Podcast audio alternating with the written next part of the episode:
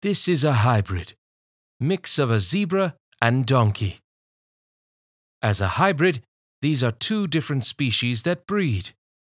The animal that is bred is born sterile, so it cannot produce a young. They are also known as zonkies. They resemble more of a zebra and have the personality of a donkey. The first noted zedonk was in 1859.